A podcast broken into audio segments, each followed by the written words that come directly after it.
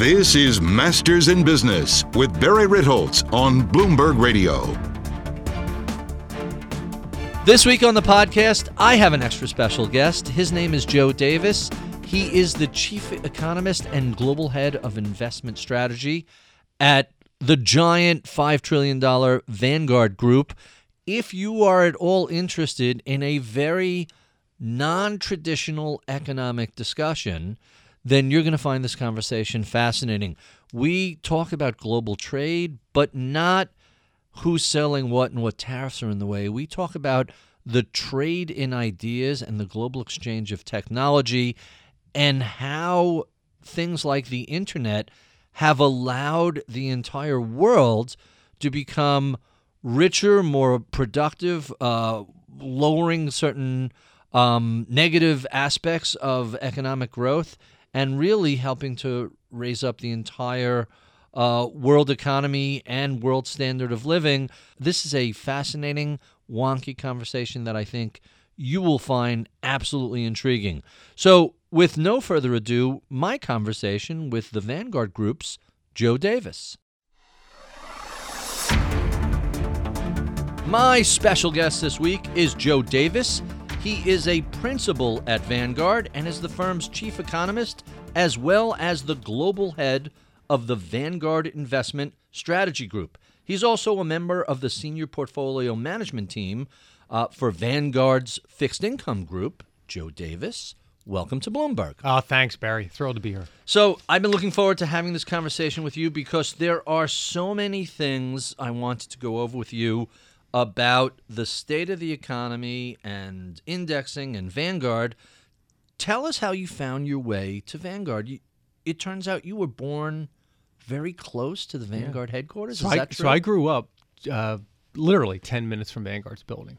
I never thought I would end up working at Vanguard. Uh, like a lot of things in life, I have my parents to thank for why I'm actually at Vanguard. mm-hmm. So I'm coming out of grad school, do my own job search. You know, I'm 31 years old, so of course I thought I knew everything. And you went to grad school At Duke. Okay, that's what I recall, So I really wanted to go to the private sector, not in academia, Mhm. and uh, thought I was going up to, to New York City uh, to work on the sell side. And uh, my dad pulls me aside and he says, Hey, have you ever thought about applying to, to Vanguard? So, of course, again, I'm 31. I say, What? Vanguard, that index company? They don't need an economist. And uh, he says, Well, do you mind if I take uh, your resume and give it to someone over there? And uh, turns out they were just starting a research group Mm-hmm. uh, to supplement uh, Jack Bogle, who was obviously uh, uh, continued to be a luminary in the field. And uh, I was, and so next thing you know, I'm interviewing at Vanguard. It's 2002, and uh, I was uh, to this day I was impressed with the talent of the professionals I met at Vanguard with mm-hmm. with with no egos. That's right, and that's and that's over 15 years ago, Barry. That's quite intriguing. So, as I was preparing some standard economic questions to talk to you about the Federal Reserve and the yield curve and everybody's favorite indicators, I came across a conversation that you had recently where your 13 year old daughter asked you the question, Hey, Dad, is the world getting any better? That's kind of fascinating from a 13 year old, but my question for you is, what was your answer?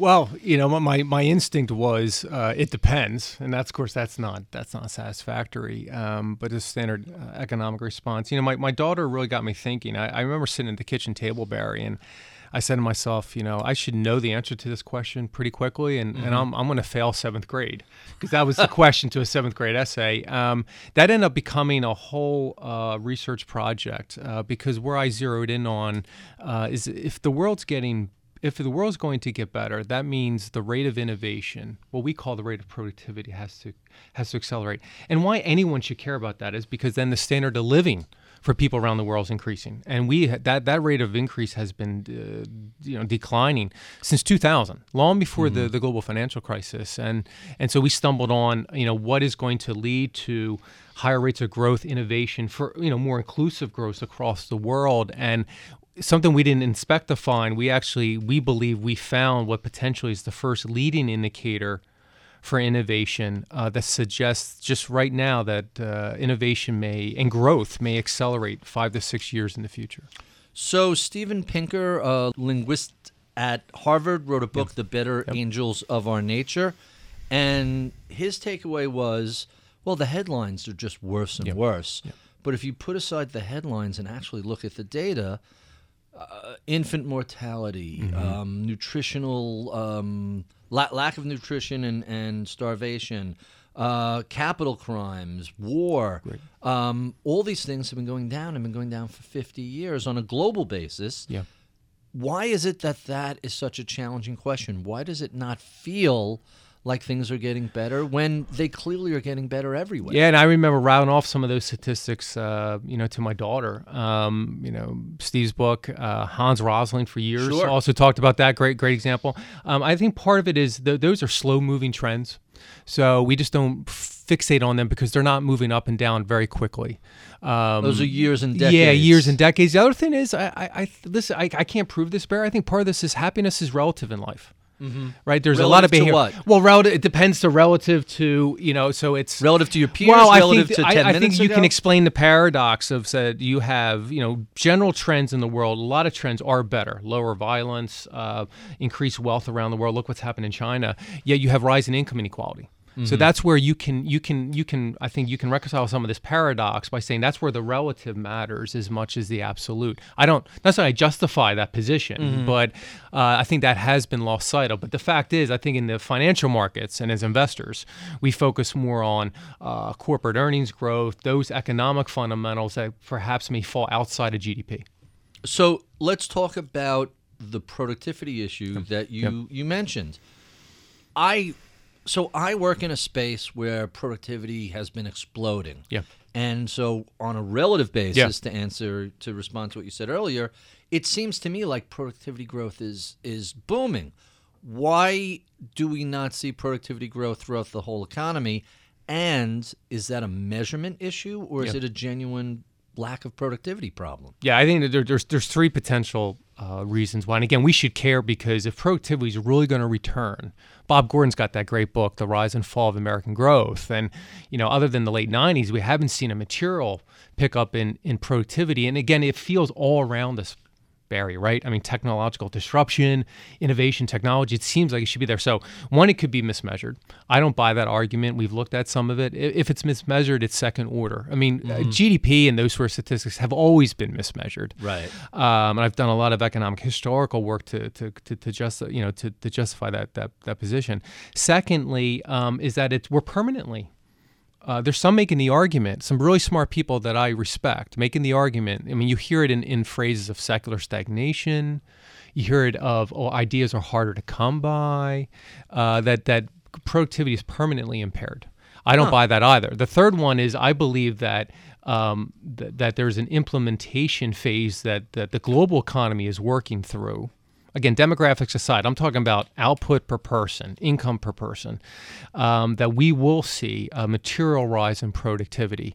I, I can't tell you the, the the day or the week, Barry, but our our work, some of which we've done, we can get into. We call the idea multiplier. We believe is the world's first leading indicator of commercial innovation that actually will show up on statistics, and we believe that that is in the process of occurring.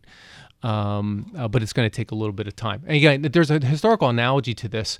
In the past two periods in, in long U.S. history, over 200 years, there was two periods in time, uh, at least, when productivity is as low as it is today, in a period of profound technological disruption. It happened during the, the mid 19th century when steam engines and locomotives were expanding Sure. across the economy. Uh, but there was a 10 to 15 year period uh, after a financial crisis, ironically, when uh, when growth and productivity was at a standstill, and yet investment in new technology was starting to pick up. So, how much of an impact does the financial crisis have on either actual innovation or the measurement of innovation in the following decade? Yeah, well, I believe, and, and in some of the work we've done shows that most industrial revolutions, we can debate whether there's been two, three, or four, um, they generally have two broad phases. The first one is the first euphoria. That can last 10 or 20 years. That's when the, the, the, the first technology, the, the general purpose technology, steam engine, electricity, the computer, when it's, it's, it's, it's built and is introduced to the marketplace. Think of routers and, and, and hardware in the late 90s. That's Sure. the first phase. That typically then happens a period of euphoria with that, financial bubbles, there's uh, economic damage. Um, what I think is lost, though, the more powerful phase is the second phase, because what general purpose technology changes the world when it changes business models and it changes how companies do things that have nothing to do with the original technology. And that's where um, some call it now AI, artificial intelligence. It's just effectively computer software at a more advanced pace. That is the more profound pace. And I think we are starting to enter that. Um, and so the, that's where we will see the, the, the productivity gains is, is all the other occupations and industries across the country using that sort of computer uh, technology. Quite fascinating. Uh, let's talk a little bit about innovation and creativity. Following the dot com bust, you began hunting for a formula to determine what it is that drives innovation in the world, as well as human creativity. You called it the ideas multiplier. D- discuss that research. Well, we were- you know we, we were trying to answer the fundamental question, Barry, and again, I don't we believe we fully answered it, but we, we I think we have better insight into explaining this paradox in the world: low productivity and measured rates of innovation. Yeah, we got technological disruption all around us, and where our research led us is to say what ultimately leads to uh, profound increases in economic growth, whether it's in China, or the U.S. It's that genuine rate of innovation, right? And and what we did is we looked at say, well if if if productivity whether it's low or high ultimately what that means is the the the, the amount or the number of valuable ideas being created in the world ideas for a new widget new computer new business model new product that has to be depressed now um, and if we can if, if we can look at what is occurring in the world and the globalization, the trade of ideas across countries, then we can get a sense of where the new ideas will come from, if if if at all, if it will they'll accelerate. So, so let me try to unpack that a little bit because that's a really loaded, multi-part Yeah. observation. First, my assumption has always been new ideas bubble up constantly, and while we may not know if it's coming from Boston or San Francisco or New Delhi or Beijing, Yeah. human ingenuity is constantly trying new things and putting different things together. But what you're implying is new ideas ebb and flow Yes. in a cycle of sorts. Yes. Is that? Am yeah, I, I, mean, there's, yeah, even a That's a hundred- yeah, fascinating It's a concept. fascinating. There's like long waves. Now you can smooth any time series and you can find this, but long waves of innovation through time. In fact, in the United States, we've had at least nine periods when productivity on a 10-year basis has been zero.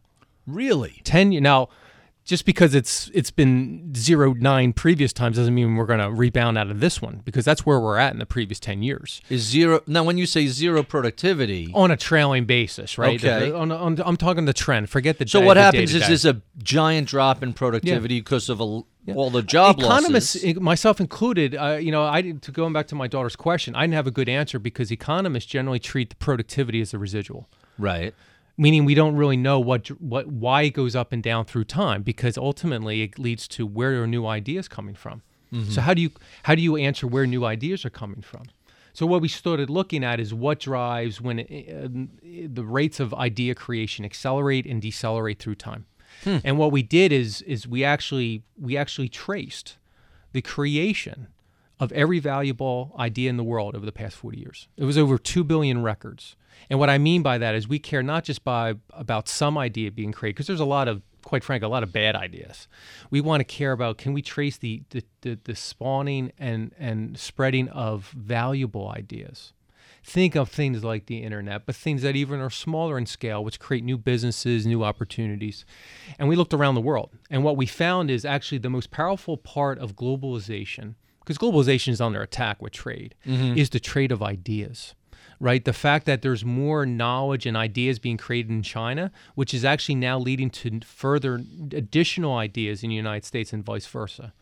And so what we found is uh, that that this what we call the idea multiplier. How many future ideas are created by one good idea? In 1980, that ratio was roughly 40 to one Forty to, to one. 41. It picked up in 1992. It actually told us, had we had the data back in 1992, that there was something coming five years later in the computer industry. It was called now the internet. Mm-hmm. because the rate of ideas and being discussed in academia and patent applications and academic research, which is the signals, that's where the data we were using, 2 billion records, you could see that sort of high energy state in those fields.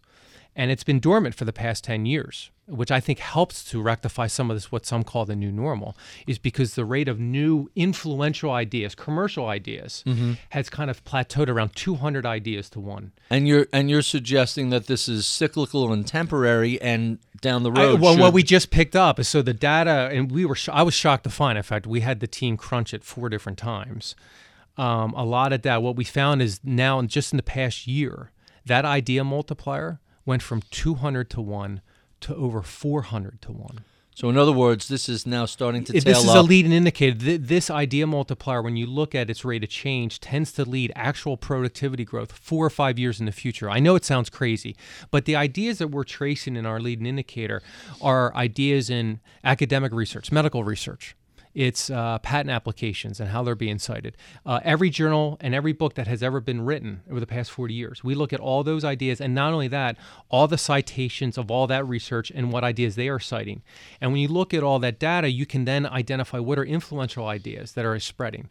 And what we found, to my shock, is that there was five fields we've found now that have the higher idea multiplier than what the computer technology industry had in 1992. what are those five fields? Those five are in order. One is around materials. I, I, it may have to do with batteries. It couldn't. So I can't Batteries, tell you. I can't. I can't. Yeah, I, can't, I cannot tell you what game-changing ideas will occur, but I can. We can have some sense of where the fields are.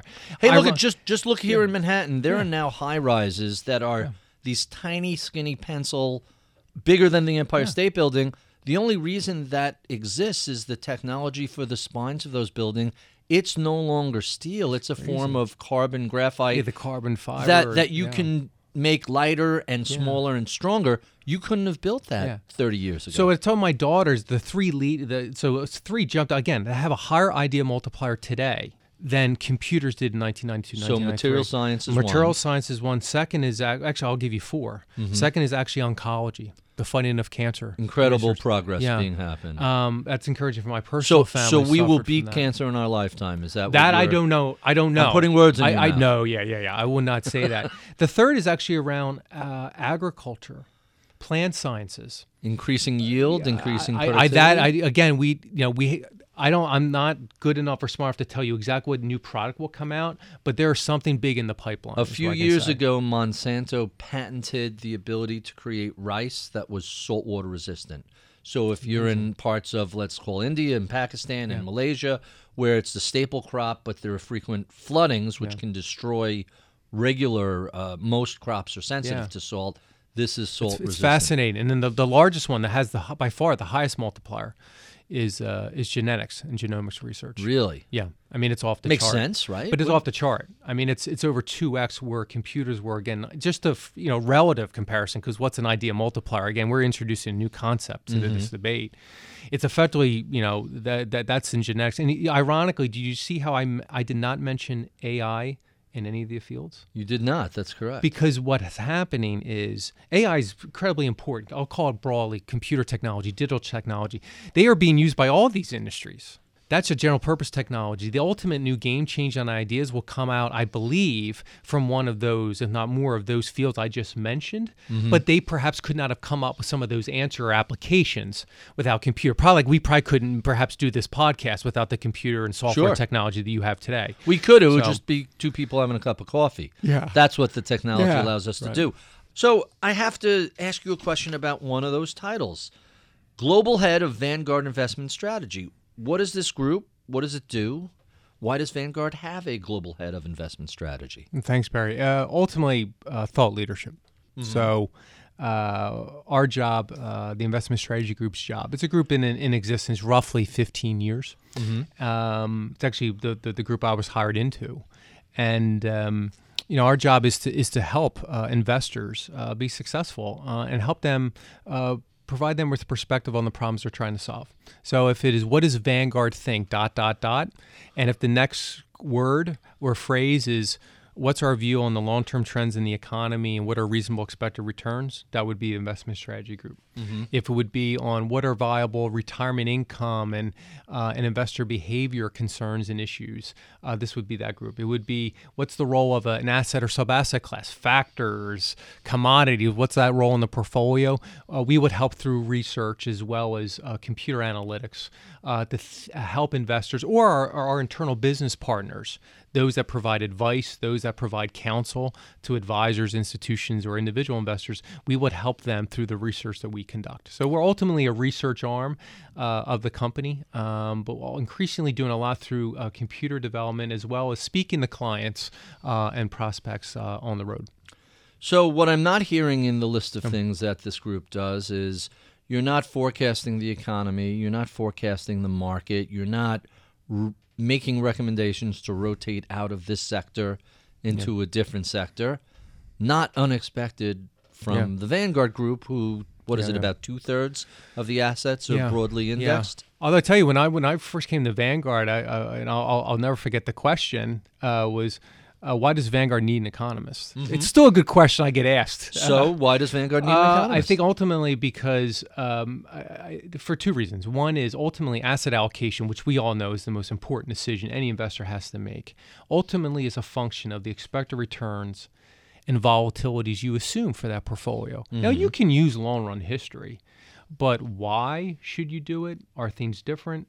Um, Secondly, so that's important. And, and so, how do you think through the, forming the sort of viable return and risk expectations? I think the job of our, our, our team is to help do that in a reasonable way. And mm-hmm. secondly, mm-hmm. is to convey the risks in the marketplace to help investors make decisions under uncertainty. I'm very proud of our framework. You know, we refuse to release short term point forecasts. Right. I, I, I, we, we have a, a, mantra at Vanguard we will shall not produce point forecasts. Uh, we can produce forecasts. I think that's helpful if we show the range of distributions. Our job is to, in a very statistical, rigorous way, what is the range of expected returns or outcomes for the markets, uh, for the economy, uh, for the assets uh, that we care about. But that probabilistic approach mm-hmm. is very different than. Yes. So, really, the question isn't why does Vanguard have an economist, a chief economist? Really, the question is how is Vanguard's chief economist different from the typical chief economist yeah. at most Wall Street firms? Because yeah. that's really and, and I and I respect many of my colleagues. Um, you know, I, I, read their research. Uh, I'd say you know where we ch- where we differ is is in the is in the shift of our horizon and where we focus on. Mm-hmm. So we spend, I mean, for example, I, I tell my team we should not be spending much time trying to divine what the latest GDP number will be. Right. We care about it. We'll give a high level glance, but we care more about investigating longer term trends that like such as technology, globalization, demographics, debt. Why we care about that? Because that ultimately change alter the trend for growth, for short term interest rates, which is a building block for all expected returns, and the mm-hmm. risk premiums you and I hope to harvest mm-hmm. over our investment uh, horizon. So, um, not to say those other exercises aren't important, but we focus much more on the longer term trends and the risk, uh, the development of China, how that's altering the relationship with the U.S. rather than just the data flow, as I call it, day to day, week to week. I, I, I think uh, you know economists should not spend as much time as we do at times on, on, on those sort of short term signals. So when you're talking about trends, you're not talking about quarters and years. You're Mm-mm. talking about decades, yeah. long secular yeah. trends uh, that are very significant. Yeah. Now to help the you know to influence, it's just an input to our portfolio management team on the fixed income side. Obviously, they're active bond managers. Our view on the Federal Reserve matters. Our view on growth, what's the risk of recession? We will estimate all those. We don't tend to publish them in high frequency externally for clients, but it's part of the active management process. But again, mm-hmm. it's all in that distributional setting I talked to you before, Barry. We're trying to, and this is just as hard. There, one, one, one problem is not easier solved than the others. We're just trying to focus. If we can nail the sort of trend and have better sense, I'll give you an example. Mm-hmm. For 10 years, we have not been concerned of a, of a rapid increase in core inflation in the US or in almost any other market. One of the reasons why is we looked at the role of technology and how that is depressing. We quantified the role of technology and digital computers is actually probably subtracting 50 basis points a year from core inflation.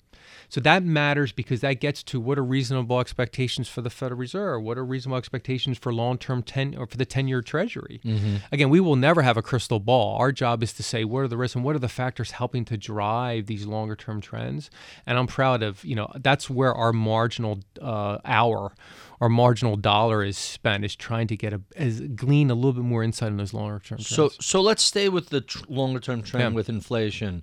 Uh, deflationary forces such Yep. as um, manufacturing economies of scale coming out of places like China, but also India and uh, Turkey and Vietnam Yep. and elsewhere.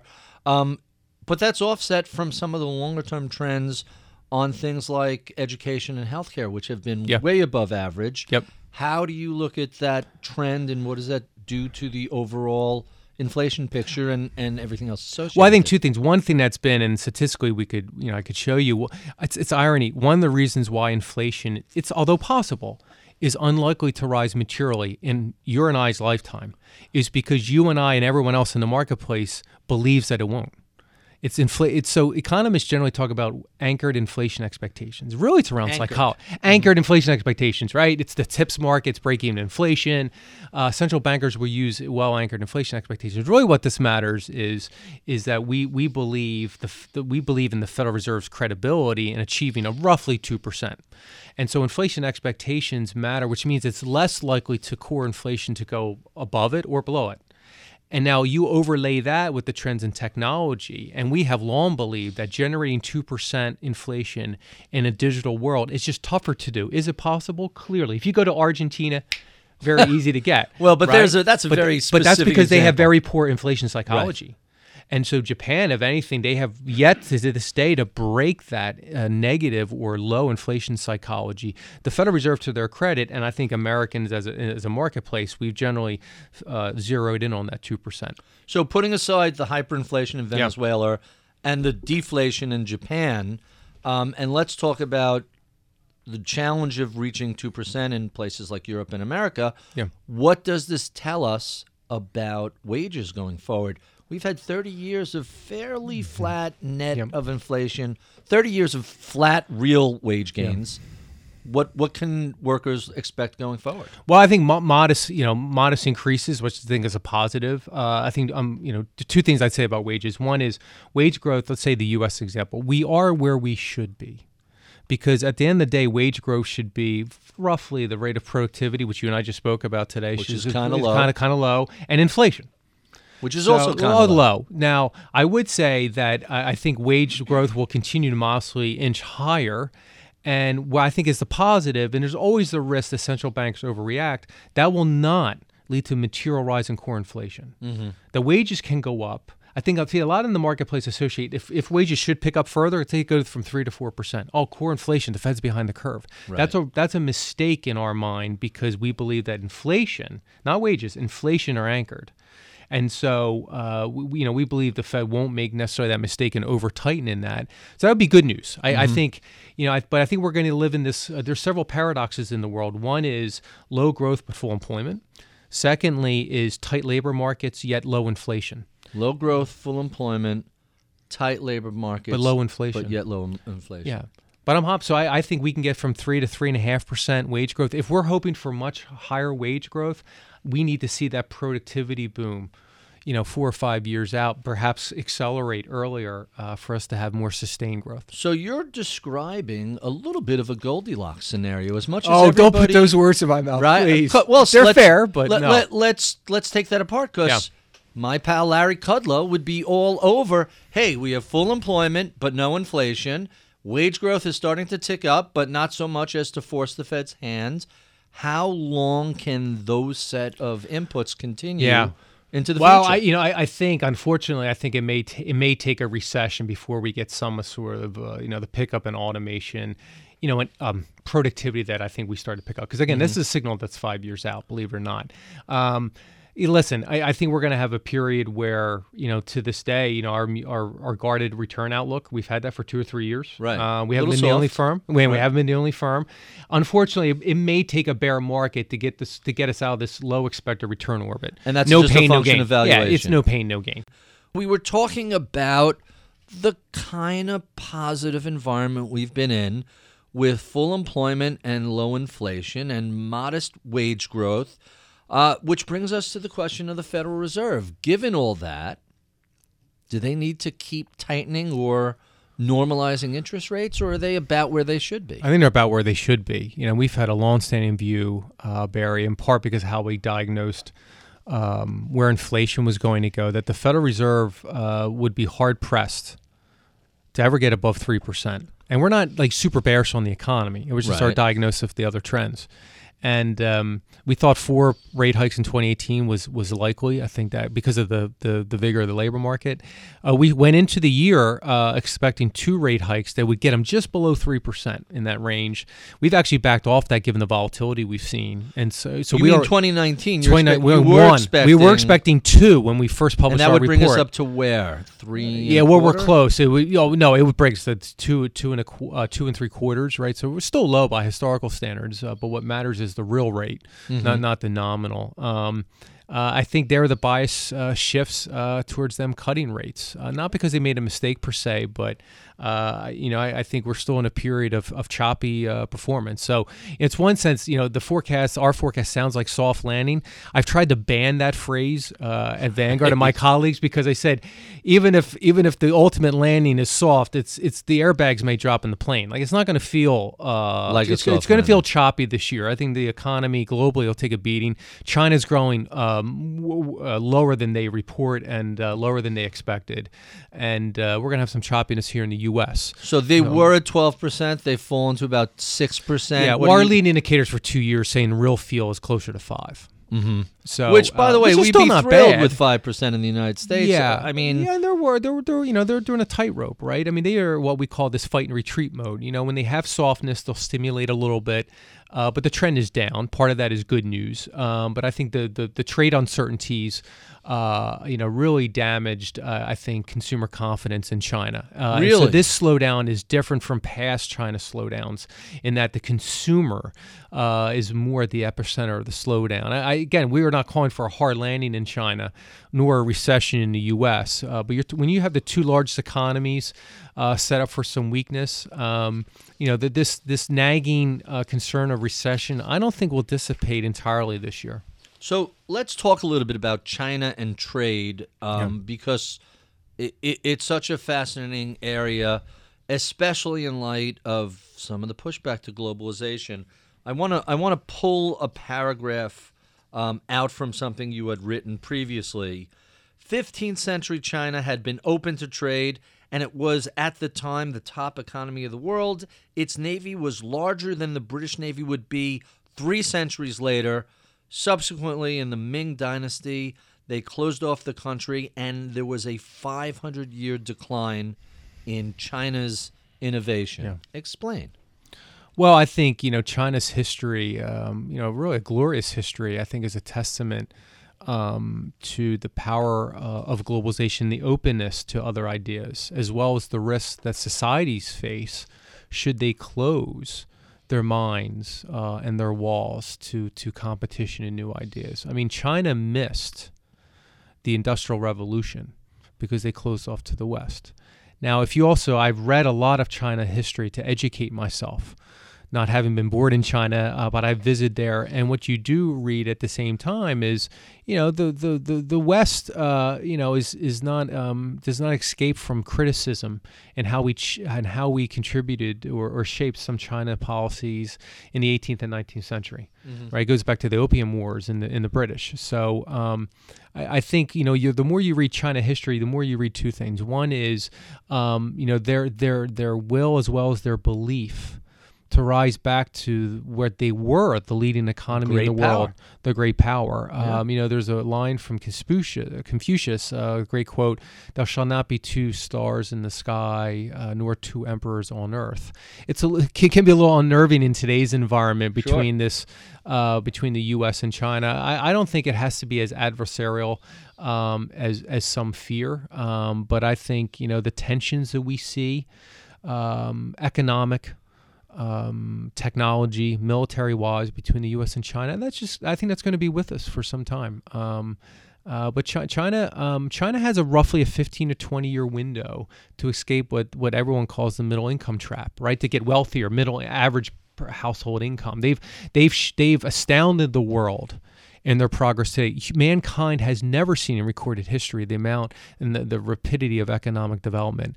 Um, but they're not out of the woods. I mean, I think it's been risky to discount China, um, but um, you know they they have some challenges to work through. The demographic challenge that they face over the next 30 or 40 years is the biggest one. Well, that single child policy is turns out to Well, their population is of- going to drop 40%. Just think about that. Yeah. 40% over this century. those are the unintended consequences of that sort of social engineering number one but still given how rapidly their quasi centrally planned economy Yeah. has grown is there any reason to think they can't become the dominant economic power they happen to be Well, the be the least largest, yeah. expensive stock market in the world. Yes, I mean, days. and, and that. Well, I think here's the thing. I, I loved how you just mentioned that, Barry, because you, you've you've hit on this for a long time, um, and so I'm going to say this as an economist.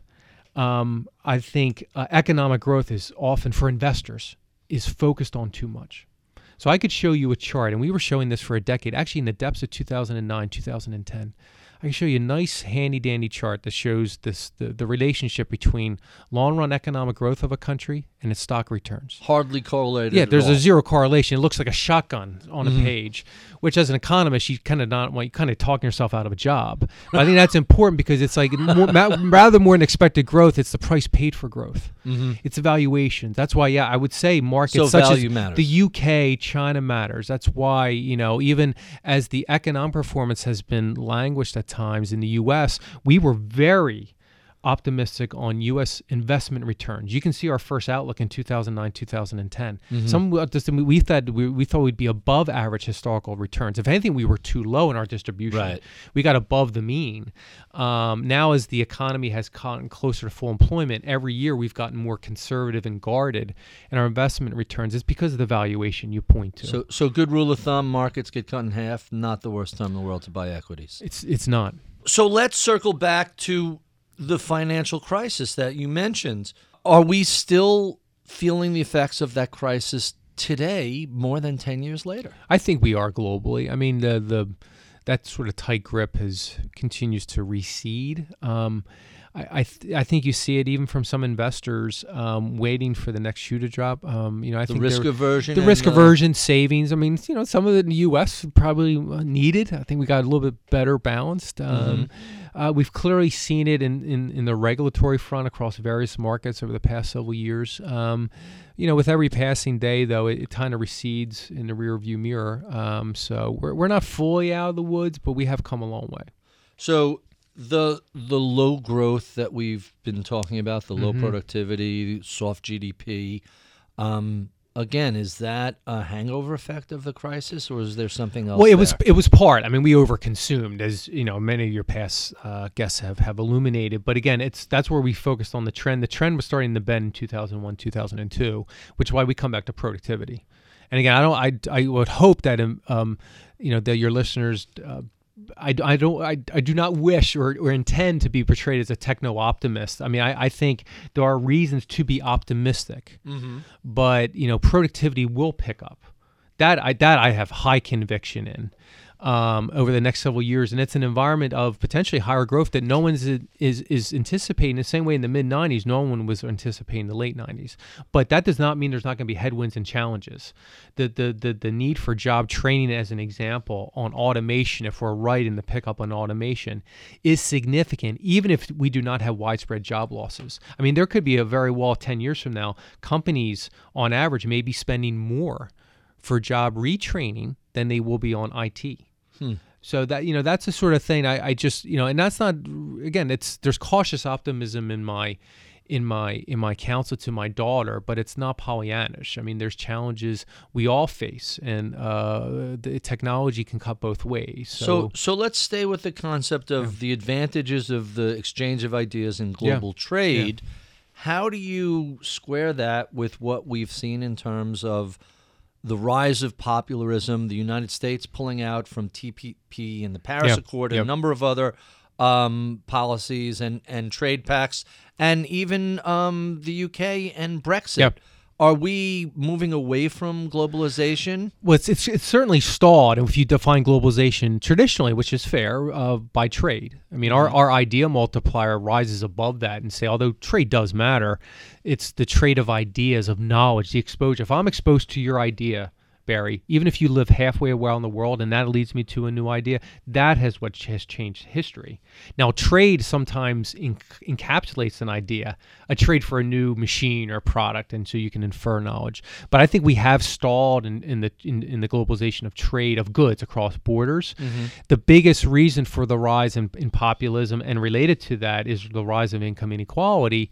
And I think a lot of academic research would show um, that more of it has been driven by technology than by uh, potentially unfair trade practices. Um, so, what that means is if the pace of techno- technological change is not slowing, that means unfortunately the rate of the, the, the level of income inequality may remain high. And so, these um, what some call populistic populism tensions in the world mm-hmm. uh, may remain elevated. Uh, that that had told us two years ago that like any at any election where in a country where income inequality has risen significantly, I would say the election is going to be closer than anticipated. Shock, can be shocked at the outcome. I'm not right. a political handicapper, but it says that we should expect surprises. Um, because I think there is, um, again, back to this happiness can be relative the rise of income inequality um, in a low growth environment, um, you know, has led to uh, you know some painful losses of some jobs, uh, opportunities, mm-hmm. uh, including in the United States. And so I, I, think that's something that not to lose sight of. So rising income inequality gives. Mm-hmm gives rise to increase in populism. It can. It can. Which gives rise to closer elections and does that mean political parties carry less sway and people vote? That I don't know. You know, I, I wish, as I'm trying to be careful here with my statements, I, mm. I wish, though, the political environment wasn't so um, polarized. Um, mm-hmm. You know, I. I, I uh, you know, it's, you know, it's, it's, I think it's natural and it's actually a healthy environment when we're debating but if we're debating and listening, you know, what I hope, where I worry about is when in any in any society, forget politics for this time, any society that we're not listening to each other. And so we're talking beyond each other. And, and today we see the backlash effect when you present facts to people. It just hardens their position if they don't want to accept those facts. We have been speaking with Joe Davis of Vanguard, where he is chief economist and wears a number of other hats. If you enjoy this conversation, well, be sure and come back for the podcast extras where we keep the tape rolling and continue discussing technology, productivity, global trade, and idea multipliers and what they mean for the future. Uh, we love your comments, feedback, and suggestions. Write to us at mibpodcast at bloomberg.net. You can follow me on Twitter at Ritholtz uh, or check out my daily column at bloomberg.com slash opinion. I'm Barry Ritholtz. You're listening to Masters in Business on Bloomberg Radio.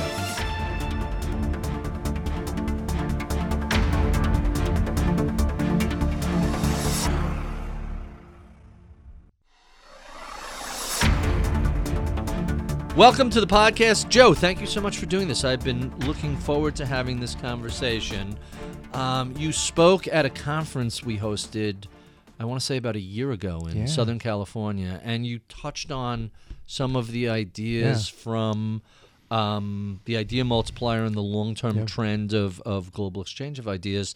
So I knew this was going to be a very interesting conversation. Some of the questions I didn't get to were the traditional boring economic questions. so I'm going to skip most of those and, and just ask you a couple of short economic yeah. questions that I'm kind of. I'll keep intrigued. the responses short. Well, you go yeah, on as yeah. you could you can answer them in as much depth as you like, but there I'm not asking you what do you think of GDP. I want to say, well, let me ask this question. What do you think are the most important economic indicators? I know people overemphasize some and underemphasize, um, underemphasize others. What do you think are the three most important things that we should be looking at? I, will give you Barry. We, we I generally believe this, and we do this. We look at all of them. Right. So we we for a long time since I've been a Vanguard, we use big data techniques to say, listen, every signal, every economic statistic, jobless claims, mm-hmm. non-farm payroll, uh, manufacturing ISM, they all have some signal in it and noise. Think of any stock. Right. I don't think you may necessarily look at one stock to say how's the broad market doing. So we we, I, we look at all of them mm-hmm. and say what is the and extract from that what is the the momentum and the common signal across the broad economy because every indicator goes through fits and starts of saying being very valuable and then not being valuable. Right. So I, I'd say th- that's that. The answer to your question is we look at all of them, Right. and then extract from that what are the common two or three signals that you could say this is the the trend and, and the momentum in the economy, uh, rather than pick any one signal. hmm So, so the flip side of that question is, what do you think is the most overhyped economic indicator? Um, well, I think GDP. right, we, uh, we put too much emphasis. I, I think that. we do. I mean, I think there's a lot of accounting regulators. I mean, there's you know GDP GDP can can accelerate for a time just because businesses are, are have slowed uh, their growth and inventories are building. right. Right. And that I mean, looks like so GDP. there's a little bit of bean counting to it. Again, it's valuable to have. Came out of even war planning. You know, uh, decades ago. Um, World War One, World War Two? Yeah, yeah, yeah. The decades ago, the. They actually, uh, government officials did not know uh, what the economy was producing, and so to track that. Um, so a great, great development, but has its limitations. I mean, if I was going to focus on on one, at the end of the day, it's it's job growth. If you and I are running a business to add a new worker, to let a worker go, that that's uh, that's a significant investment. 60, 70 percent of uh, corporate American costs, uh, cost structure. So job growth is probably the most meaningful. What about yield curve? We heard a whole lot of yelling and screaming when the two and the five year briefly inverted, not the traditional two and ten year. How do you look at yield curve? Is Well, it- and again, you know, in Vanguard, and there's we got statistics on our back at our back saying, oh, listen, I believe there's a portfolio of indicators you should look at, whether trying to divine the future returns of the stock market, probability of recession, odds of a bear market. Um, but that said, if I was going to pick one indicator to to say, are we going into recession or not? It is the yield curve, Right. and it's the traditional, what I would call the academic one. Two and 10, uh, 10 no, tens and, and, and three month, tens, minus and 90, cash. yeah. That's the that's the most accurate. It's the most genuine. I know some said, "Hey, in a zero interest rate environment or low interest rate environment, it's distorted." I don't buy it. If we, you and I, if we're going into a, a deep downturn, I imagine the ten-year Treasury could be a one percent, and Sure. that curve is easily inverting. So I think that's the bond market has it gives you more heads up on a downturn than the stock market does. hmm Now, what we've seen, when at least with the two and the ten, Yeah. is it can give you a lead time of about a year, if Yeah. memory serves. Uh, the three month and the ten year was similar, or Similar, it's actually a little bit farther out, right? Really? Because the market's forward looking, and at least past 40 50 years not not to blame the fed but the fed has generally been in overly restrictive territory to, to tamp down inflation right? So the twos have been elevated and above the the tens uh, uh, i mean excuse me above cash you know a, a year out you know anticipating further fed tightening. At that point perhaps the market's pricing in a quote unquote fed mistake or overly restrictive. That's the power of the yield curve. It's not infallible um, but if you were going to pick one indicator, and I wouldn't because you're reducing your odds of success, but if you did, that would be the one to hang your hat on. So we mentioned the hangover effect that we're still feeling from the great financial crisis. Let me bring this back to rates and the yield curve.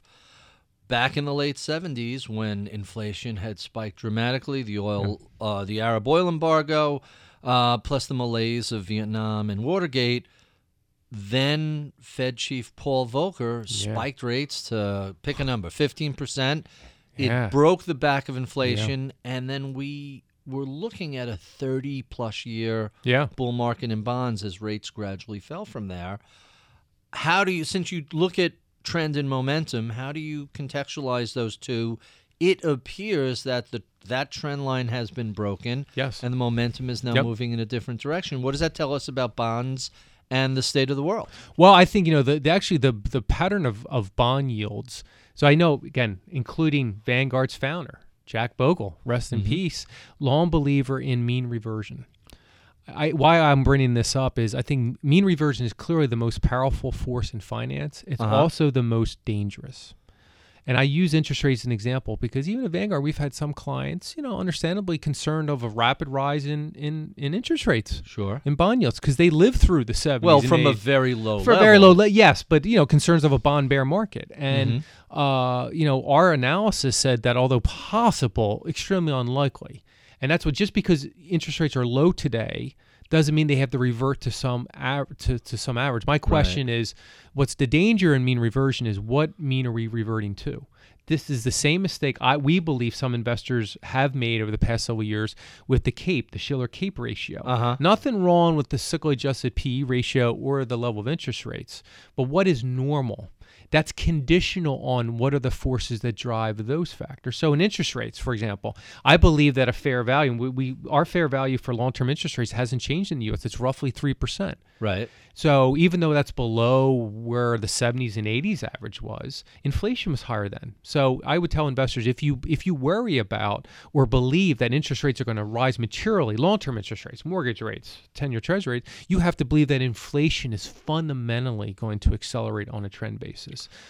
So let let's talk about the Cape. You brought it up. Yeah. Going back to the early 1990s, the Cape has spent, I think it's something like 93% Yeah. of the time above its average trend. Is there no mean regression there, or are we using and thinking about Cape incorrectly? It doesn't seem to Yeah, be well, I think of the, yeah. So the valuation, great research. I mean, the Cape going back to, to Bob Shiller, Yale, and others. You know, that that that that measure is is is informative for the whether the mar- stock market is fairly valued. Our issue is with investors comparing that to the long run average. So they just draw a line across their piece of paper. Right. The Cape's been sometimes below, and to your point, Barry, it's been generally above ever s- the past twenty years. Well, what what's actually important is is that you actually have to control for what the what is the fair value that the market should the gravitational pull it should go to. It shouldn't always go to the same average. right.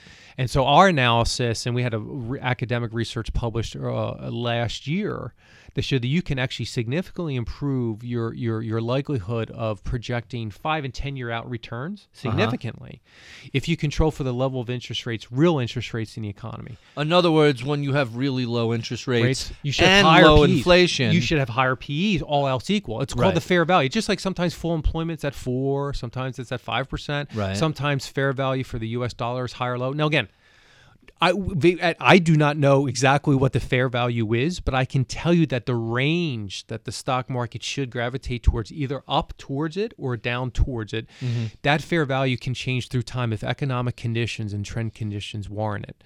And that, which is why only in the past year have we did we become more guarded on the stock market. So despite low growth environment and low interest rates, our indicators were saying that the, the U.S. stock market was clearly undervalued in 2009, 2010, despite some saying it's a new normal and all that. On the investment side, we were saying a very ex- high expected return premium for U.S. stocks that remained pretty constructive up until more recently. And only recently did the U.S. stock market and the CAPE ratio break above that fair value range. Mm-hmm. And again, th- we have no predictability on next year's return, but it does have some predictability in where the stock market, the average return will be over the next five or 10 years. So, is there mean reversion? Yes. But I think we just have to be careful what mean we are reverting to, So- whether it's interest rates or valuations. So therefore, with elevated um, valuations in the U.S., I'm going to assume your expected returns for the next decade is going to be below average. Yeah. Oh, certainly. And we've we've had that for for over three years. Um, you know, actually, this year is the first time that we did not materially downgrade our expected ten-year return outlook for a balanced portfolio further. Right. So we've been getting more guarded every year as the markets have actually rewarded us on average. So uh, a little bit more constructive outside the U.S. over the next five or ten years. Um, uh, the U.S. Uh, so I think smart investors, you know, even even a simple contrarian strategy of rebalancing um, is probably putting more money to work at the margin outside of the U.S. and keeping money in the fixed income. Um, you know, our, our long drumbeat has almost been boring, uh, quite frankly. Of there's there's greater risk in, in the equity market than the bond market. That's why you, you would want there as a long term investor, but also let's be cautious of of of taking too much risk in this market. Greater risk in the equity market than the bond market Yeah. today. So, last question about Yeah. valuation. There was a Wall Street Journal article, I want to say uh, a month or so ago, or maybe it was a couple of weeks ago, that said, hey, that whole uh, fourth quarter 2018 pullback of almost 20%, Yeah. reset valuations to the point where there seem to be sort of reasonable in the U.S. Yeah. Exaggeration or or No, I mean they actually were back into our fair value range, uh, first time in, in over two years. So that's Mm-hmm. a general good thing. We, we're still looking for muted, you know, a little bit more muted returns, just because um, we have lower expected returns for the risk-free rate, for the cash rate, the Fed fund Right. rate, uh, and that hasn't changed. We've been, you know, we've been of that mind for a long time. So, uh, but yeah, we, I do not, you know, we- we're not alarmists on the market. Um, I think you know the investment environment going forward. We've said for two years, Barry, it's it's going to require diligence and patience, and I'm not a patient person because you have a low expected return, but you can't avoid to miss periods when when that re- risk premium is rewarding you. So you know, I think the temptation is going to be to what I call shiny new objects to eke out a higher return. You know, not to say that that some, you know, you just got to be careful here. I, I think you got to just stay. s- Stick to the plan. If you're going to take on more Stay the course. well, and if you're going to take on more risk, just do it eyes wide open. That doesn't Mm-hmm. mean one doesn't change one's plan. I just think that uh, our my job at Vanguard and my team's job is just to help convey the risk and the trade-offs of investors trying to make tough choices under uncertainty. More more often than not, it's it's a good reason not to change when you when you understand where the risks are. Um, but that shouldn't mean that investors don't necessarily never you know don't ever change. Uh, it's just let's be let's be mindful of, of what the trade-off we're making. So I know I only have you for a, a limited amount of time, and I wanted to get to my favorite questions. Let let's. Uh, and I know you get to listen to these when you're out running Yes. on Saturday mornings. So let me uh, let me jump right in this. Uh, tell us the most important thing people don't know about Joe Davis, So the, the the the little personal thing is I grew up ten minutes from Vanguard's building. Which is Uh, which is astonishing. To me. Astonishing. If I actually had an arm, if I could have actually played baseball professionally, I could probably hit my my parents' house. The other thing is, uh, I was actually, to my understanding, I was one of the few, if in fact, perhaps the only non-academic to have been led in the National Bureau of Economic Research. See, when I did my dissertation, it was on economic history. Not a very popular topic. It's kind of had a renaissance. So wait, your PhD crisis. is history, not economics. No, it's economics, Oh, it but I did okay. it. I, I created an effectively a, a, a pre GDP GDP measure going all the way back to the 1790s. Uh, I didn't know what I was getting into. If I'd known how much work it wa- was, Barry, I would have never have done it. I, for the 19th century, an annual measure of business cycles and economic activity, and um, I was, you know, the, the the MBR researchers at the time were very courteous uh, to allow me to to, to participate formally. Uh, eventually, they kicked me out because I'm, I'm in the private sector. I think that's fair, but to this day, I'm a I'm a fervent reader and participant in economic history. Huh, quite quite fascinating. Who were some of your early mentors? Uh, but the first was before I came to Vanguard. So after my first year at Duke in the PhD program, I actually uh, I left because I was unsure if I wanted to go into academia, and I worked for a company right in West Chester, Pennsylvania. Again, five minutes from where I grew up. So I, I don't I tend to stay close to home here, Barry, as a theme. Uh, and I worked for now what's called um, you know Moody's Economy.com. Oh, sure. So I worked with Mark Zandi. A great experience. Uh, I learned from Mark uh, some of the things they, they, they you don't learn as an economist in grad school. The economic data, how to really write well for a, particularly a non-academic audience, how to present to a to a large audience with not being too esoteric. Uh, so he was a great mentor. I learned a lot. And Zandi, if memory serves, was uh, chief economic advisor to Vice President Biden. Is that right? I think he was. In Yeah. fact, he's he's a, he's now a, a, a close neighbor of mine, and actually I see him running sometimes on the weekends. So uh, again, I, I have high praise for Mark. Another early uh, mentor was Bob Auwaerter at Vanguard. He took chances on me. He could have hired any economist. Now I was the only economist at Vanguard, so maybe didn't have much choice. But Bob Bob was the head of fixed income. He was tough. He was demanding. He was also fair, and I learned a lot from him. And uh, again, I will always owe Bob and as many others at Vanguard for taking chances on me. So let's talk about investors. Who influence the way you look at the world of uh, data and valuation and investing? I'll give you two. Um, I'll give you three. Uh, one is, uh, you know, Jack Bogle. Clearly, um, uh, I knew uh, of his work and was educating myself before I came to Vanguard. But I, I, then I realized how, how much I did not know. Um, secondly, was even something I started reading in high school. Burt Malkiel, Random Walk Down Wall Sure. Mm-hmm. Street. It was one of the first books around investments that I ever read. Barry. now in Uh, its like eleventh yeah, edition. I think I had. I had to read it twice because I didn't understand it all the first time. Um, and then more recently, you know, uh, individuals such as Cliff Asness, uh, Mm-hmm. Uh, at AQR. Um, you know, I'm a fan of their research, and I think They do good work. And I think they treat data with the humility and respect it deserves. So you mentioned a couple of books earlier, as well as Random Walk Down Wall Street. Tell us about some of your favorite books, be they finance or not, fiction or not. What what do you like and what are you reading? Well, you know, some of the recent stuff that I was reading around the idea multiplier. I'll give you one, the Idea Factory. John Sure. So uh, fascinating study around Bell Labs, always going back to the 20s. all Pre-Lucent days. Oh, wonderful. I mean, there's a great story. If you even wonder where the phrase or the word cell phone came from, uh, and there's stories of them trying to test radio cell towers in an, uh, at, at nighttime in Philly, driving around because they didn't know how to, to where to put the antenna. I mean, it's some great stories. Uh, I'm a ver- uh, great reader of. Uh, I try to read a lot on on on um, uh, political and economic history. So. Uh, anything written by uh, David McCullough, uh, you know, the Sure. Wright brothers is his best. Uh, it's a fascinating book, uh, in my in my judgment. Uh, I've read a lot on. Um, if you want to read a, a little bit more of a, an alarming uh, study on between the tensions of the U.S. and China, you can go on Michael Pillsbury, the Hundred Year Marathon. Um, you know, I don't necessarily agree with all of it, but it's it's worth a read. Um, I also, uh, my wife and I love to cook, so I have some favorite cookbooks. We probably have Do over a hundred of them. If you want, if- Really? if, you care about good barbecue, my friend at Vanguard, he turned me on to Franklin's Barbecue. So it's a barbecue. Franklin's Yeah, Barbecue. It, I love it is. barbecue. It is. I, I think I've underlined more in that book than I have my economics textbooks in grad school. If you want to know how to c- cook great brisket um, and barbecue, That's uh, easy. you just cook the hell out of it. you know, no, but I tell you, this book at uh, Franklin, they give you everything. It's it's a famous. I believe they're in Austin, Texas. So I've never been to the the restaurant, but I've read their book. It's worth a read. You've been to Austin, I assume. Yes. That's a great uh, a great food Yeah. town. Yeah, it is. So when you say you and your wife love to cook, do you prepare meals together? Do you do a uh, well, we'll split up. She does the hard stuff, which is the baking. She's very precise measuring. Right. Um, despite all my analytical background, I find cooking therapeutic. I, I only look in the ingredient list. I never measure. So I Uh-huh. can never replicate anything I do. That, of course, implies it actually tasted good. But Mm. uh, I find it is actually a good uh, creative release, uh, whether it's cutting vegetables or just spending time with the family. Uh, I think it's, you know, my, my big uh, turning point was not worrying whether or not the dish turns out right.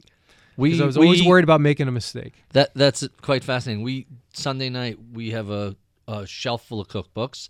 That's we pull a cookbook out, and Sunday evening dinner is always a new recipe. Sometimes it's delightful, and sometimes not. But Yeah. it's that process of just messing around in the Isn't it fun? and It's spending. creative. fantastic Because I'm not a creative person, you know, and so I, I found that really. You really are. cool. Your research is creating new ways of analyzing things like. an Well, I'll take it as a compliment. Economists don't always get the creative. Uh, That's you know, that's label. fair. so tell us about what excites you now. What what changes are you looking forward to in the industry? Well, you know, I'm you know being part of Vanguard. It's a great company to be a part of. I'm proud of our culture. I'm I'm excited about just all investors globally. Uh, I think um, they're going to have a great opportunity for lower cost, the adoption of what I think is a high value technology, which is low cost portfolios. I think we're still only on the third or fourth fourth inning of this United States. Barry. What is it? Fifteen percent of total Yeah, assets. but but again, if you I, I look at In the world? I look at the inverse of that, which is probably roughly fifty percent of investments perhaps are still in too high cost products. right. Index. I'm, I'm, passive, I'm saying just low cost. fifteen. No, is I know that. Index, No, I know, but I'm. But saying you're saying fifty, is overpriced. Fifty percent is probably still in. In, in a, if you say a low cost, high value product, actively managed, passively managed, perhaps uh, wrap advice around that. Uh, that's the adoption of, of a wonderful technology Mm-hmm. that I think if there's an S curve to it in the U.S. we're probably only in the third or fourth inning. In outside the United States, we're probably in the in the, the game just the, the first inning just started. So I'm I'm excited for investors, regardless of who whose firm we can bring those ser- who who brings them those services. But it's an exciting time, I think, to be an investor, Quite- despite the low return environment. Quite quite fascinating. So tell us about a time you failed and what you learned from the experience. Well, too, I, I mean, I failed a lot. Uh, I always thought I'd I'd play in the NFL until I realized I'm only five foot nine. so that that. Uh, Well, did what- you play in high school and college? I played in high school. I was lucky enough to be on the team. Uh, so I learned a lot of failure athletically. I was tend to be a better student. Um, so I, I learned humility early in life. But I tell you, one time that stuck with me, it failed. I, you know, I generally got very good grades, which is why you go to grad school. I tried to stay in school as long as possible. I'm with you. My first class down in Duke in the PhD program was for game theory. So leading uh, teacher in, in, in world game theory, Hervé Moulin. And the first test, I knew I didn't do well, but he writes on the board what the average was. It was a 12. I got an 8.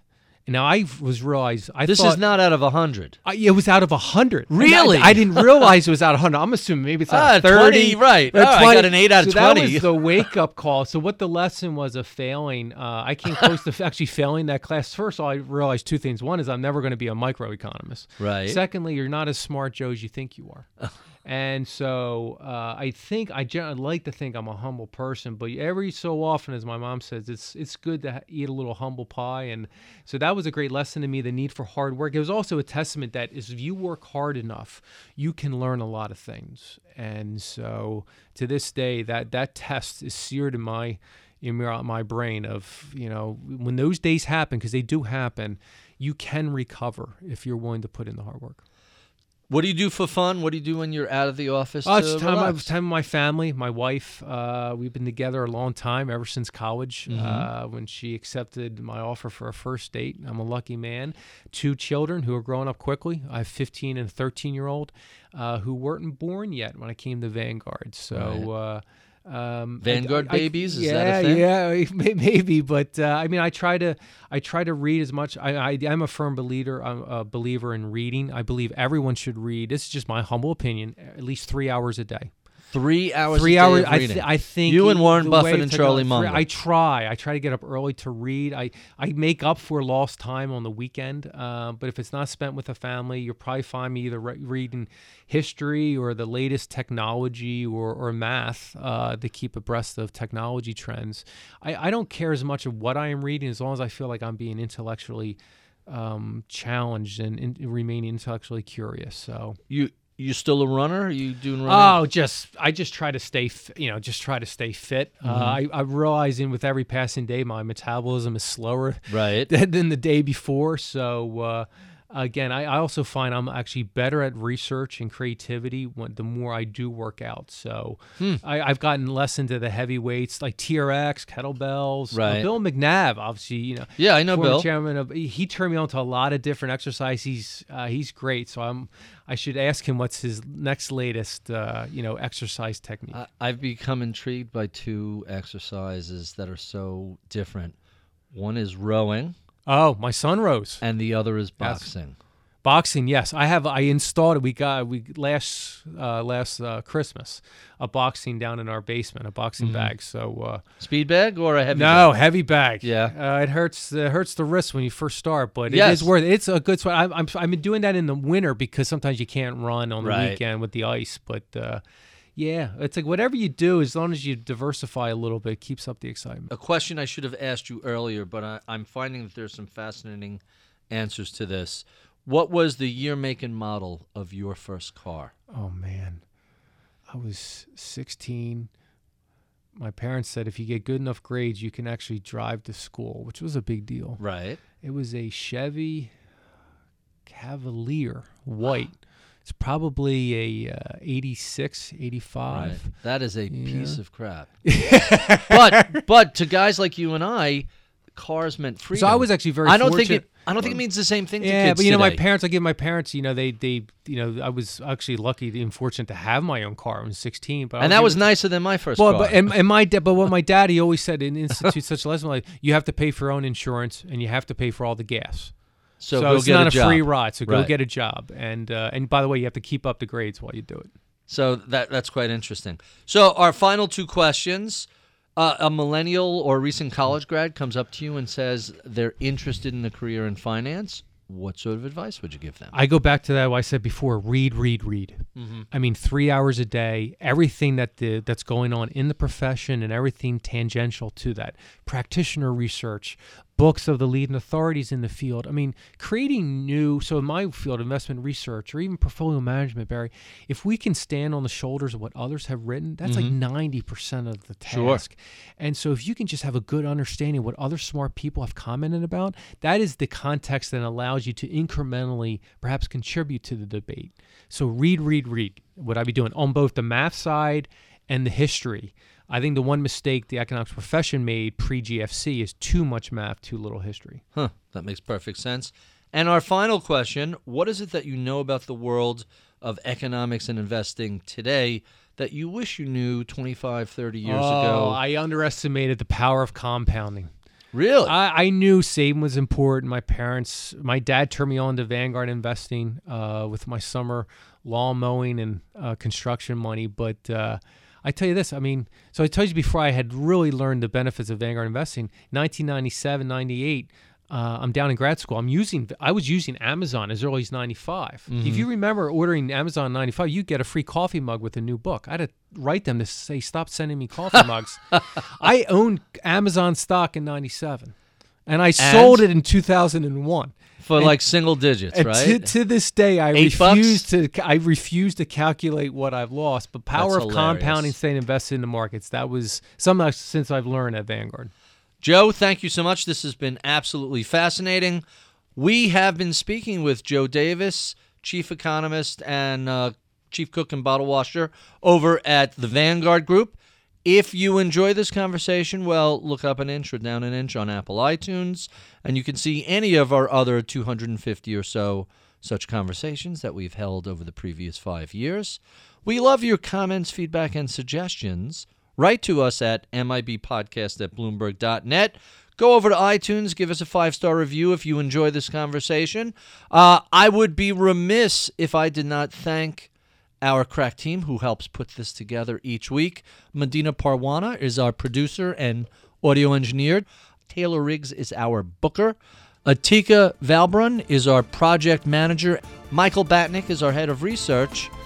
I'm Barry Ritholtz. You've been listening to Masters in Business on Bloomberg Radio.